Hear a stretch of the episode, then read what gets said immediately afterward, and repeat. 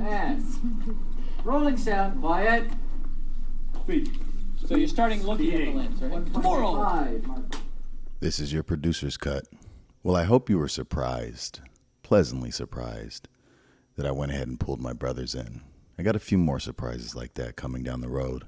We're about halfway done with this series. So if you've stayed with me for this long, I know you'll ride the thing out to the end. And I think I'm going to do something special by adding one more episode seven years later. You know, there's only three things that came out of this one. So this will probably be a short producer's cut. The first is when I made this seven years ago, I released it to the public. Not very many people listened to it, but still, I was a little nervous about putting myself out there and my family and my father to the world. And beside the obvious of letting the skeletons out of the closet, back then I did worry about how I may have come off to some people. And especially in something like this episode, you get to hear a side of me that you probably would have never seen unless you've come to my house and hung out and had a barbecue. And a barbecue around family and friends, close friends, friends from the neighborhood. And I remember back then going, God, are people going to judge me as this professional using this certain vernacular and, and the way in which we interact? And as I was listening to this seven years later, I just didn't care. If the way I say things or how I say them, especially amongst my family, bothers you, and you're not invested in the content of me, the quality of my heart, well, then screw it. You don't have to listen. You can turn it off. I don't care. But if you're not judging me for that, thank you. But also, I don't care. I just realized I didn't care how I was perceived because this was my family. So that's what it is. The next thing that I thought of, which, God, I loved this feeling. You know, when I made these, I knew people were going to be like, these are some embellished stories.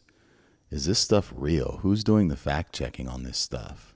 And to hear my brothers confirm all that my dad has said. Now, they didn't know some of the parts about how they were conceived or how my dad viewed their mom, but the things my dad said that they would be aware of, they knew exactly that. And it's so weird how they talked about how everything was great. Dad was in their life. And I didn't even know they existed. I didn't even know my dad was going to be around other kids. It just, I don't even know how to put it. There's just such a disconnect there of how someone else's existence was non existent to me, but fully present in my father's life to the point where they called him dad and loved him being around and everything was great. But I'm glad they have those memories of him. And I'm glad that my dad is telling the truth. I'm sure there are some exaggerations here and there, but he's being himself and he's being honest on these podcasts. So it's a moment of validation for him and for me of what this whole show is about an open and honest conversation between a father and son. It just further highlights why I trust my dad and believe in him. Because he doesn't lie to me, even with the things that may hurt. And the last thing about this episode, I feel shitty after listening to it. The reason being, family's so important in my life, and I mentioned this before. I haven't seen them in a while, and it wasn't just because of quarantine and COVID. Yeah, I mentioned how I, I'm kind of a stickler for reciprocation in terms of people wanting to hang out with me. But this is my family, and you can hear it in my voice when I'm with them, and their voice with me, how comfortable we were, how we were brothers, how we would laugh and talk about the memories we had just built, and how they were excited that the family had grown the same way I was excited. And I'm not even sure how long it's been since I've talked to them.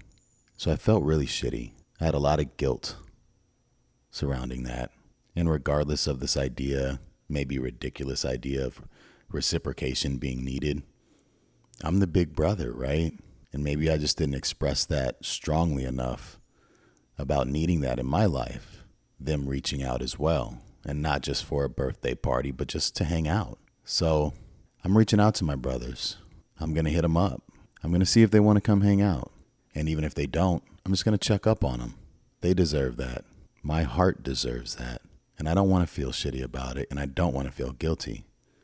I want to know that I stayed in contact and continued to make the attempt. Maybe it's different with friends and this idea of reciprocation, where I can pull that card. But with family, it made me restructure the way I think about all of that. A relationship you have with someone. I'm going to hit them up. If it goes well, I'll let you know, and if it doesn't, I'll let you know too. But get ready for some more surprises. Until then, thanks for listening.